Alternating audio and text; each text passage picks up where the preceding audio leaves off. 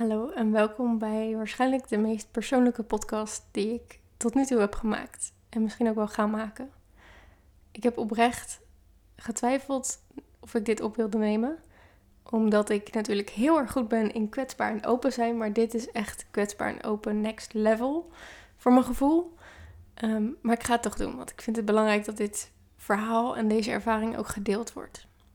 Dus ga er lekker voor zitten. Ik denk dat het best een lang verhaal wordt. En dan neem ik je graag erin mee.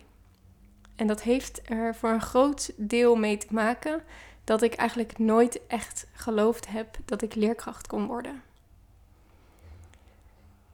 En dat het uiteindelijk ook nog ergens anders in uitgemond heeft. Maar dat ga ik zo allemaal eh, rustig vertellen. Het is eerst even belangrijk om een kleine backstory te hebben, want anders wordt het een vaag verhaal.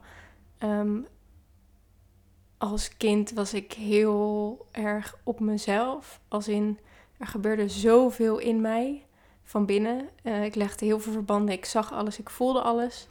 En daar was ik me ook wel bewust van. En tegelijk was ik oneindig vol zelfvertrouwen. Als in, ik kan me nog herinneren dat ik klein was, ik weet niet hoe oud. En dat ik dacht, ja, volgens mij kan ik echt alles in ieder geval alles wat ik wil, zeg maar. Ja, alleen voetbal, dat kon ik dan niet in de pauze, maar dat vond ik ook stom. Dus volgens mij, alles wat ik wil, zeg maar, dat kan ik ook. Als ik daar nu naar terugdenk, dan denk ik echt, wow, dat is wat je ieder kind gunt. Het is echt mega veel zelfvertrouwen. Um, maar onthoud dat even. Ik kon ook wel makkelijk leren trouwens.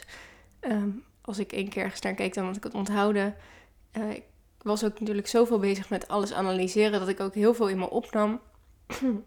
en um, ja, ik kon gewoon makkelijk door de basisschool heen komen. Ik was altijd snel klaar.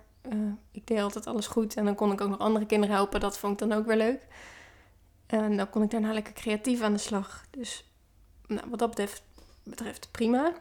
En toen ging ik naar de middelbare school. En ik heb gekozen toen wel heel bewust voor een school waar we met domeinen werkten. Dus het is een soort van Dalton-achtig. Met een, uh, een weektaak dat je zelf kon inplannen. Dat werkte echt fantastisch. Wat dat betreft heel erg fijn dat ik naar mezelf op die leeftijd heb geluisterd. En waar ik zelf behoefte aan had. Ik zag mezelf echt niet van lokaal naar lokaal gaan. En dan een uur zitten luisteren. Uh, en dan nog thuis opdrachten maken en zo. Dat, nee, dat was echt een goede beslissing. En ik heb toen gekozen om tweetalig uh, eh, VWO te doen. Omdat ik, ja, ik vond talen interessant. Ik dacht, ik kan dit volgens mij ook wel. Dus laat ik het dan maar gewoon doen. Dan heb ik in ieder geval het hoogste gedaan, zeg maar. Heb ik alles aan gedaan. En dat ging ik doen. Dat vond ik in het begin heel heftig. Want ik had dus eigenlijk op de basisschool nooit echt geleerd om te leren. Omdat, nou ja, soms was er wel iets moeilijks, maar dan keek ik een keer naar en dan snapte ik het ook. En ineens al je lessen in het Engels krijgen is wel echt next level. Dus ik heb echt wat afgehaald in die periode. Ehm, maar uiteindelijk vond ik dat ook heel vet. En aan het einde, zeg maar, richting het afstuderen. Volgens mij de eerste drie jaar heette het tweetalig en daarna werd het IB. Ehm, en ging je ook heel veel schrijven en heel veel dingen doen.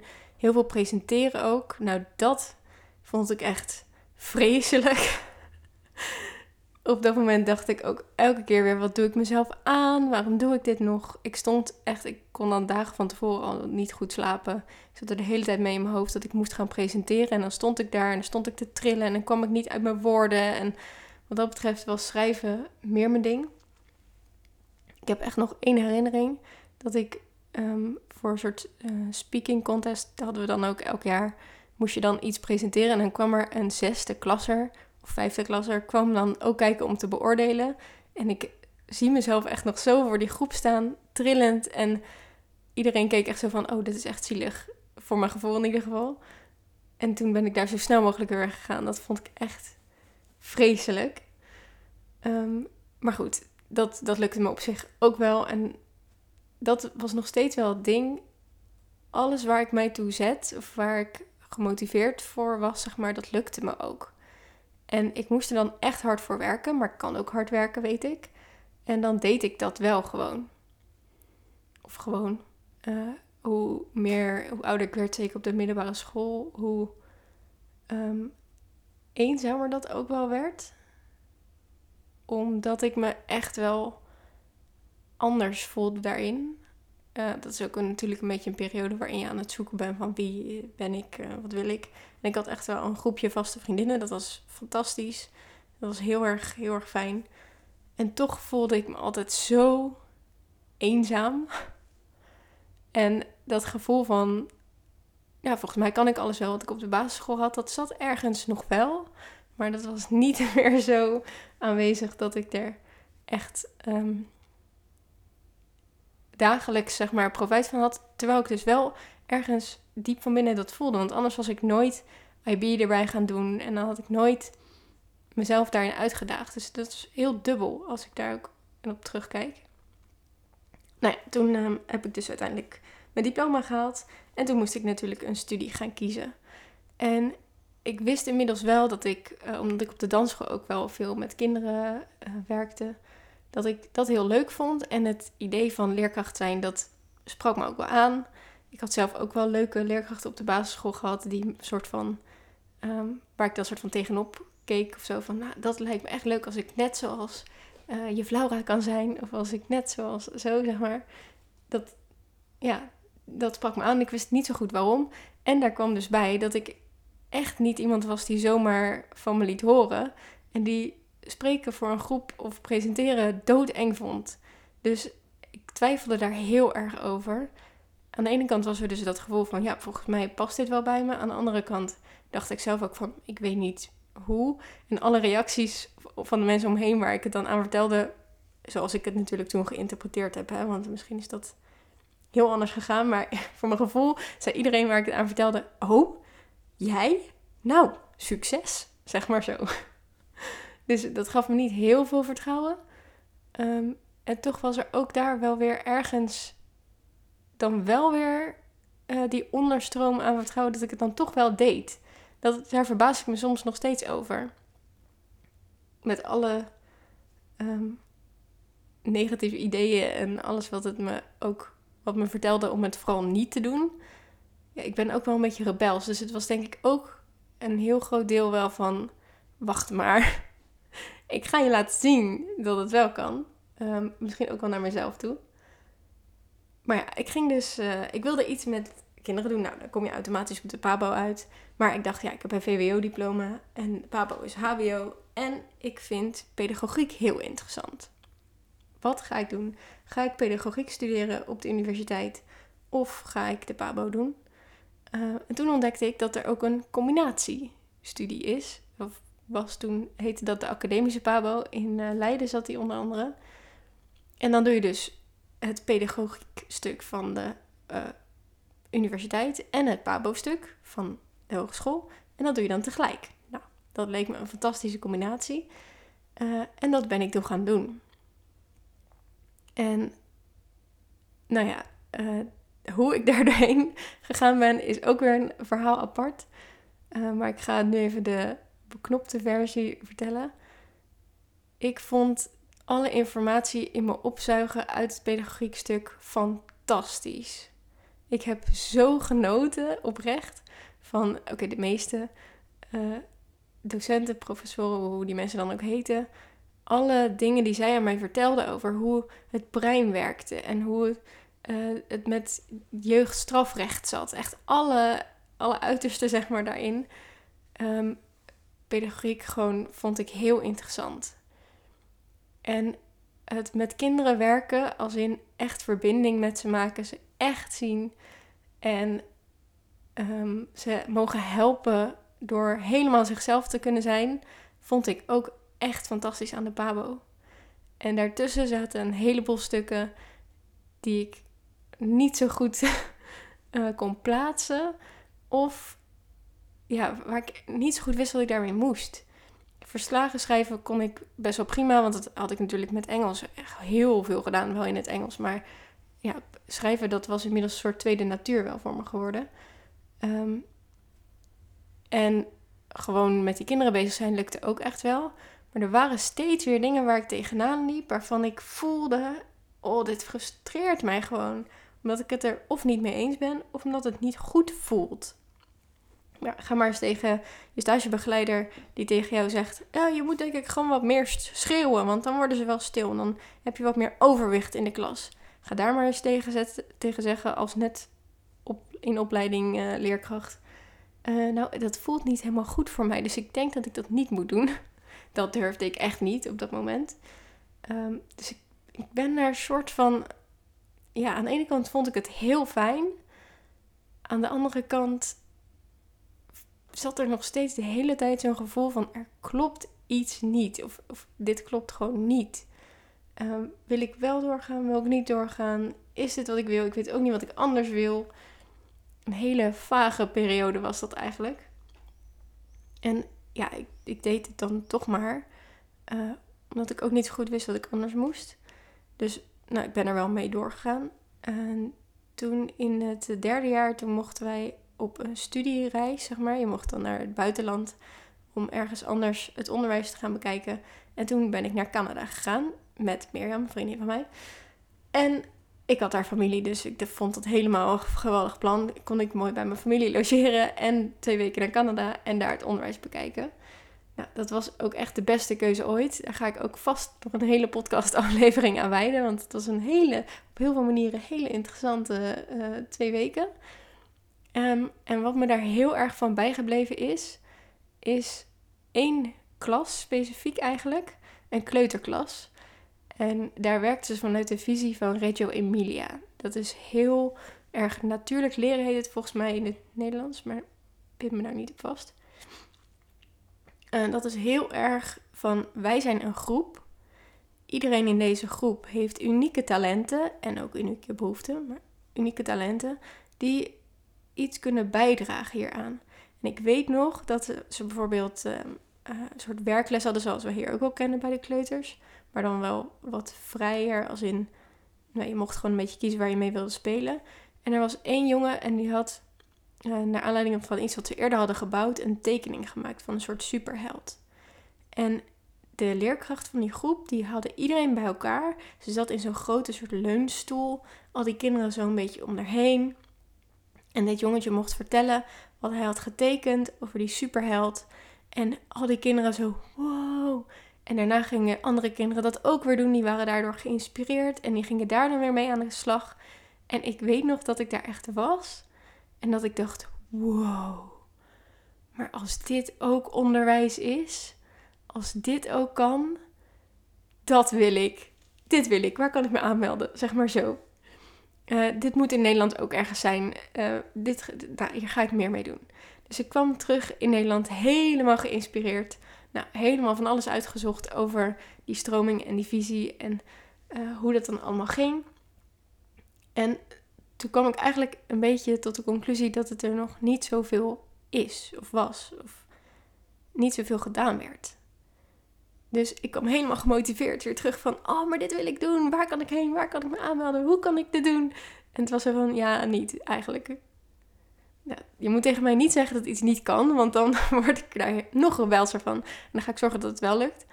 Um, maar ik heb het toen wel een beetje weer losgelaten. Als in, ik heb er echt wel nog naar gezocht en naar gevraagd. En op de Pabo heb ik het er ook over gehad, maar daar werd ook niet heel enthousiast op gereageerd.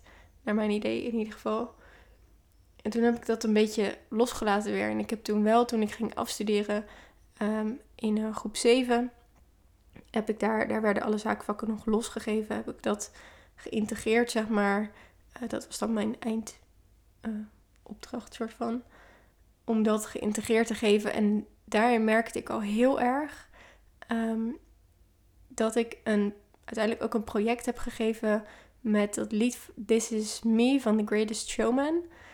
En dat nou, gingen we eerst naar die muziek luisteren, naar het filmpje kijken. En wat er toen met die groep gebeurde, is echt heel bijzonder, vind ik nog steeds. Ehm, want de eerste keer toen ze die, die film keken of dat stukje keken, gingen ze allemaal heel hard lachen om die vrouw met die baard en uh, zeg maar zo. En toen hebben we dat helemaal uitgezocht en we hebben de Engelse tekst bekeken. Dus we hebben Engels gedaan. We hebben het gehad over uh, verschillen tussen kinderen. We hebben het gehad. Sorry, we hebben het gehad over uh, taal en over nou, alles wat ik erbij kon halen, zeg maar, heb ik erbij gehaald, cultuur. En uiteindelijk hebben we dat lied gezongen met z'n allen, zeg maar, dansend, echt in die klas. En gingen al die kinderen tegen andere kinderen die dan langskwamen en zeiden: dat is een vrouw met een paard. Gingen ze helemaal uitleggen: nee, maar ehm, dat hoort gewoon bij haar, zeg maar zo. Nou, dat was ook echt een van die magische sleutelmomenten dat ik dacht: maar als het zo kan, dan, ja, dan is het onderwijs iets voor mij. Dat wil ik. Zo zie ik het voor me. En ehm, toen kwam bij mijn afstuderen eigenlijk uh, kwam er een advertentie in de krant. En daar stond: We gaan een nieuwe school bouwen bij jou in de buurt. Ik was tot die tijd bezig wel met: ja, wil, ik werken? Waar wil ik werken? Die school waar ik dat project had gedaan was niet echt heel vooruitstrevend verder in, in zeg maar, die visie. Uh, en ik zocht eigenlijk wel echt iets wat nog meer was zoals ik het in Canada had gezien. En die nieuwe school die gebouwd werd, Wow Campus heet het, die uh, ging eigenlijk wel meer zo werken zoals ik het ook daar ervaren had. Dus ik helemaal enthousiast naar de informatieavond uh, bijgewoond. En uiteindelijk ook gesolliciteerd en nou, daar dus gaan werken. Heel erg kort, korte samenvatting dit. Maar dat was een heel mooie samenloop van omstandigheden, zeg maar. Ik had echt wel het gevoel van, kijk, dit is mijn plek en dit zo, zo wil ik het, zo wil ik leerkracht zijn. En alle keren dat ik heb gehoord dat ik het niet zou kunnen, of dat ik meer moest schreeuwen, of dat uh, wat ik had bedacht heel leuk was, maar dat het in de praktijk niet zou werken, die ga ik nu even, um, I'm gonna prove them wrong, zeg maar. ik ga laten zien dat het wel kan. Dus vanuit die energie ging ik daaraan beginnen. En dat was heel leuk. Het ging ook heel goed. Het was ook wel een hele uitdaging weer. Want die school startte dus ook toen ik ook startte met werken daar was het allereerste jaar. En dat brengt zijn eigen uitdagingen weer mee, omdat je alles nog een soort van aan het uitvinden bent. Uh, maar het was ook een heel interessant avontuur. En ik zat er echt helemaal lekker in. Uh, totdat ik in december 2019 op school uh, in de kring zat. En ik stond op en toen dacht ik, oh, ik heb een beetje um, kramp, zeg maar, in mijn, mijn rug. Die, rug. die spier die van je rug naar je bil gaat. Wat is het? Spierpees, whatever. Uh, ik heb denk ik te veel op de grond gezeten. Want we zitten dus heel veel met die kinderen op de grond in de kring. Nou, ik dacht, moet ik even volgende keer op een kruk gaan zitten. En toen ging ik de dag verder helemaal leuk mijn ding doen. En toen zat ik uh, nog even aan tafel. En toen stond ik op. Toen dacht ik, nou, ik heb het nog steeds. Het is wel vervelend. Want uh, volgende week dan... we hadden toen een theaterproject. En theater is helemaal mijn ding. Dus die, dat thema was net begonnen. We zouden aan de voorstelling gaan beginnen. Nou, ik hoop dat ik dan wel lekker kan bewegen, want ik wilde ook dansles geven en zo doorgaan. Uh, totdat ik uiteindelijk naar mijn auto ging lopen om naar huis te rijden. Ik in mijn auto ging zitten en toen dacht: shit, ik kan mijn been niet op het gaspedaal zetten, want het doet echt zo intens veel pijn. Het gaat gewoon niet lukken om naar huis te rijden. En toen heb ik huilend mijn ouders opgebeld. gevraagd of ze me op wilden halen.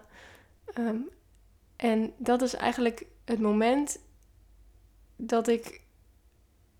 Ja, ik vind het bijna vervelend om het te zeggen. Omdat het nu voelt als een soort. Ehm, iedereen heeft zoiets nodig en daar geloof ik dus niet in. Maar wacht, ik ga dit uitleggen. Ik had dat en ik weet ook nog, ik was toen het uh, weekend daarvoor met de tram geweest en die had een soort noodstop gemaakt. Dus ik, was, ik lag thuis op de bank, want ik kon echt niks.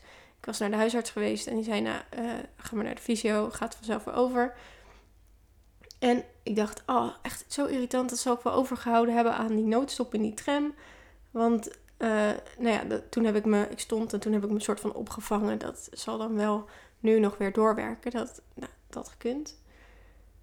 En hoe langer het duurde, hoe minder ik daar uiteindelijk in ben gaan geloven, hoe vaker ik dit verhaal aan mensen ging vertellen, want iedereen ging natuurlijk vragen: Oh, wat is er? Hoe is het gebeurd? Hoe vaker ik ook voelde van, maar dit is niet het verhaal. Dit klopt niet. Er kloppen andere dingen niet.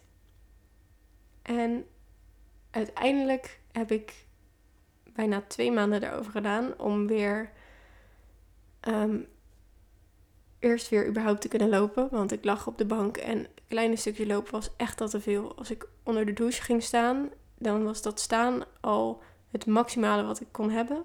En dan zei mijn lijf alweer, nup, we gaan weer liggen.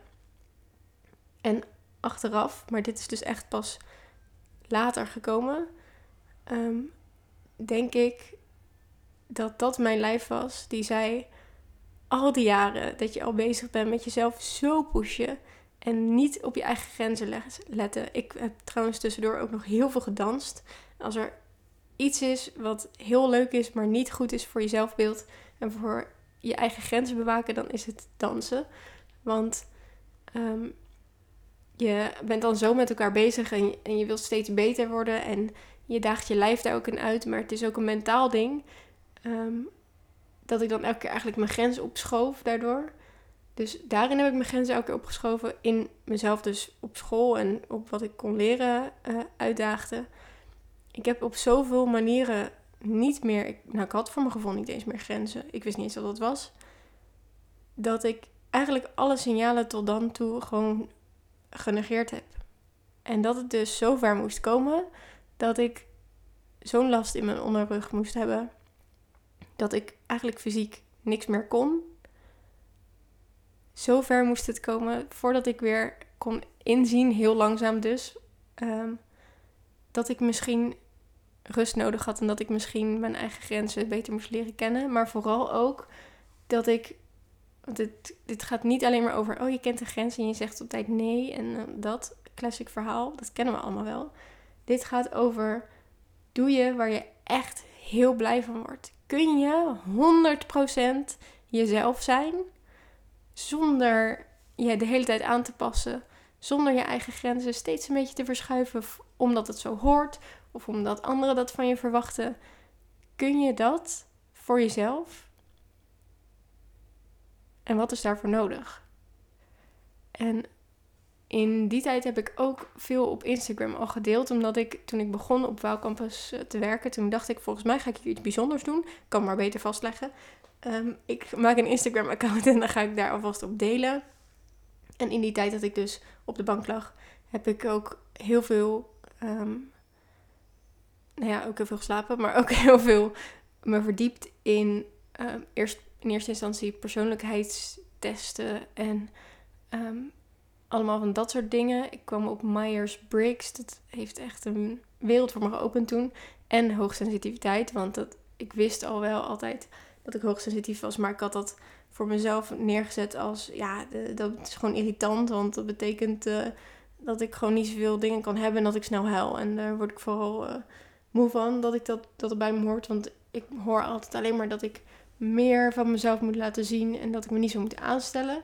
Dus ik had het heel erg weggedrukt. Nogmaals, iets van niet je eigen zelf zijn, niet je grens aangeven, maar gewoon iets wegdrukken wat eigenlijk heel erg bij je hoort. Dus ik ben daar heel erg in gaan verdiepen. En die tijd daarna, toen ik dus ook steeds langzaam weer wat meer kon gaan werken, ben ik ook steeds meer bezig geweest met delen wat er daar in mij omging, zeg maar. Wat er in mijn eigen proces gebeurde. En ik merkte dat dat andere mensen ook raakte. En toen had ik ook ineens zo'n realisatiemoment. Uh, dat was, ik weet nog precies hoe dat, dat was. Er was één iemand op Instagram die reageerde iets van: Oh, ik, ik verlangde zo naar iemand die me gewoon even kon zeggen dat het ook wel goed kon komen als hoogsensitieve leerkracht toen nog. Dat ik toen ineens dacht: Ja, shit, ik heb toen ik zelf aan het studeren was, altijd gedacht, als ik zo twijfelde, maar was er maar iemand die mij kon vertellen, maar ik ben net zo en het kan wel. Of ik snap je, of ik zie je en, en je gevoel klopt. Volg dat gevoel in plaats van alleen maar je redenatie van waarom het allemaal niet kan. En toen besefte ik me ineens dat ik diegene was geworden voor andere mensen eigenlijk. En dat is pas waarin ik echt um, begon met, met uitvinden, maar wat wil ik nu eigenlijk echt zelf? Wat zijn mijn talenten, maar ook wat zijn mijn behoeften? En waar, wat kan ik zeg maar daarmee doen in de wereld? Met de dingen die echt van mij zijn. En uiteindelijk, even fast forward naar nu, ben ik tot de conclusie gekomen dat wat centraal staat voor mij, waar ik blij van word en wat ik dus nodig heb, want anders gaat mijn lichaam echt protesteren, is de ruimte om verbinding op te zoeken met mensen. Want ik, nou, ik heb dus het talent dat ik mensen heel snel zie. Als ik één keer aankijk, uh, iemand zei wel eens, ja, je kijkt in één keer dwars door me heen, dat is bijna eng, zeg maar zo. Uh, ik zie meteen al je mooie dingen. Ik zie meteen alle kansen die er nog voor je liggen. En ik zie je uitdagingen en hoe je daarmee aan de slag kan. Dat zet ik heel graag in nu in mijn coaching. En dat is ook een super mooie aanvulling op nog steeds leerkracht zijn. Want wat ik dus met kinderen heel erg doe. En wat ook echt mijn kracht is, is die pedagogische benadering. Ik kom op school en ik ga, ben in contact met de kinderen wie ik ben. Ik doe niet als leerkracht ik ben gewoon mezelf. En kinderen kunnen dat nog veel meer dan volwassenen vaak waarderen, omdat die zelf ook nog zo puur zijn. Dus waar we als volwassenen heel veel dingen hebben afgeleerd, of dingen doen omdat het nou eenmaal zo hoort, of omdat het nou eenmaal zo gaat, hebben kinderen dat veel minder. Die staan ook veel meer open om je echt te ontmoeten op het level van gewoon puur jij. Uh, en dat level, als ik daarop contact kan maken en mensen kan helpen, dus kinderen of volwassenen of wie dan ook, om iets meer bij zichzelf te zijn en dus ook gewoon makkelijker en leuker te gaan leven. Want laten we even niet vergeten hoeveel makkelijker en leuker mijn leven is geworden sinds ik uh, niet meer handel vanuit ik ga mezelf in dit hokje proppen, maar vanuit hey, dit ben ik en dit kan ik en wat kan ik daarmee. Dat is echt, nou, mijn, mijn standaard stresslevel, wat gewoon standaard heel hoog was altijd. Dat weet ik ook pas achteraf. Maar altijd merkte ik dat achteraf ook fysiek. Dat is nu niet meer. Dat heb ik bijna nooit meer. En ik denk ook dat dat gewoon de bedoeling is, hoe, we bedoeld zijn om te leven. Maar omdat we allemaal zo gewend zijn tegenwoordig dat het allemaal hoger, beter, sneller, uh, meer moet, gaan we daar volledig aan voorbij. Dus elk stukje dat ik mensen mag helpen om weer even terug naar zichzelf te gaan.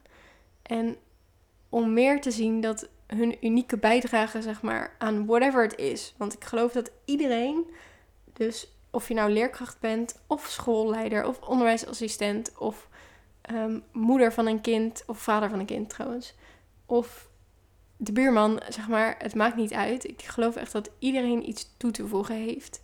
En ik geloof dat het hele leven een stuk efficiënter, duurzamer ook vooral, want burn-out is nogal hoog de laatste tijd. Heel verrassend. Dat het allemaal voorkomen kan worden, of in ieder geval een stuk makkelijker kan worden als je doet wat er bij jou hoort en wat jou uniek maakt. En zonder dat het nu een heel erg uh, standaard, uh, ja, iedereen moet lekker zichzelf zijn, want dat zegt elke school op hun website. We willen dat alle kinderen zichzelf kunnen zijn. Dat kun je zeggen, maar je kunt het ook echt leven. En je kunt het ook echt doen. En dat doen en zijn, dat komt met een hele hoop uitdagingen. Een hele hoop weerstand. En ik ga er heel erg goed op om mensen te helpen om door die weerstand heen te komen. Want ik heb het zelf ervaren, dat sowieso. En ik kan je zo daarin dragen, zeg maar. Ehm, dat ik dat ook heel erg graag doe. De mogelijkheden die het je geeft, wat het je oplevert, is ongelooflijk. Echt bizar. Ehm, en ik ga binnenkort ook nog een podcast opnemen met twee hele leuke mensen die ik al heb mogen coachen. En die gaan hier vast ook over vertellen. Want het moment dat je dus jezelf gaat toestaan om gewoon jezelf te zijn. En de lat naar beneden te halen op wat betreft wat andere mensen vinden en wat er in de wereld van je verwacht wordt. En te doen waar jij heel goed op gaat, is het moment dat alles ineens mogelijk wordt. En dat alles ook toegankelijk wordt en leuk. Dus ik help je heel erg graag erbij om dat uh, te doen.